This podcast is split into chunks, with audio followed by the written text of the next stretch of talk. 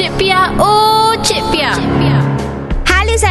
semua. Ih geramnya Cik Pia Semalam Cik Pia ada tengok satu video ni. Akak ni Dia geram sebab ada kereta Eh dah block dia. Dia nak keluar tak boleh. Dia punya geram tu Sebab kereta tu Tak tahulah orangnya ke mana Atau mungkin dia dah lama sangat menunggu. Hon hon hon. Ah, Orang tu tak juga alihkan kereta. Jadi dia ambil batu bata Dia pergi hintam cermin kereta Atas alasan owner kereta menghalang parking dia. Akak dengar sini ya kak. Jangan buat undang-undang sendiri. Tindakan akak itu akak tahu tak? Kita ada akta. Kalau budak tu sama akak Merosakkan harta benda dia Akak kena tau ah, Memanglah kereta akak besar Kereta dia biasa-biasa je kak. Tapi itulah kesian tak kak budak tu. Kalau akak pecahkan cermin kereta dia tu Ada ke duit dia nak ganti tu? Aduh eh kak. Memang tahu akak geram. Kalau Cik Pia pun Mungkin bukan je. Cermin kereta Cik Pia akan pecahkan. Lebih dari tu Cik Pia akan pecahkan. Tapi bila kita dalam keadaan tengah marah jangan buat tindakan yang boleh uh, orang kata memberi kesan kepada orang lain dan susahnya pada diri anda juga tak pasal-pasal kan akak masuk lokap lepas tu kat rumah tu siapa nak jaga laki akak takkan nak suruh saya pula Pam pam pam.